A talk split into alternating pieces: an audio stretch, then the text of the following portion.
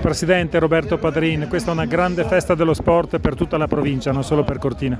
Ma poi una giornata così fantastica penso che rende ancora tutto più bello, mi dispiace solamente per le diverse cadute delle atlete che purtroppo alcune delle quali penso si siano fatte anche male, quindi è un po' l'unica nota negativa di una giornata spettacolare, bellissima, che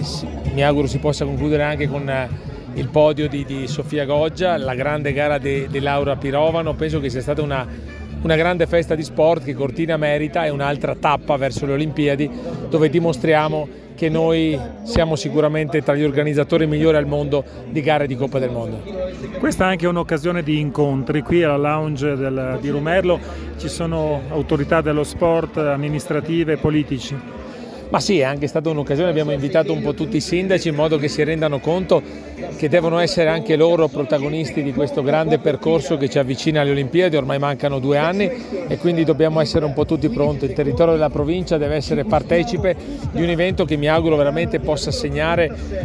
la storia anche del futuro perché alcune opere hanno questa prospettiva di rimanere in futuro come delle opere strategiche per migliorare la qualità della vita dei cittadini bellunesi ma soprattutto di rendere ancora più appetibile dal punto di vista turistico il nostro territorio. Con Elisa De Berti qui a Cortina anche lei a presentare l'Infomobilità, occasione per parlare appunto di mobilità, croce e delizia della nostra provincia, più croce che delizia. Ma in questo momento sicuramente si soffre la carenza di autisti di Dolomiti Bus e questo ovviamente ha creato qualche difficoltà e qualche disagio soprattutto in alcune corse con alcuni tagli che siamo stati costretti a fare. L'obiettivo è quello anche lì di crescere, di cercare di portare avanti quello che è il contratto di servizio che abbiamo stipulato lo scorso anno con Dolomiti Bus che possa attivare alcune soluzioni che secondo me possono essere individuate in una nuova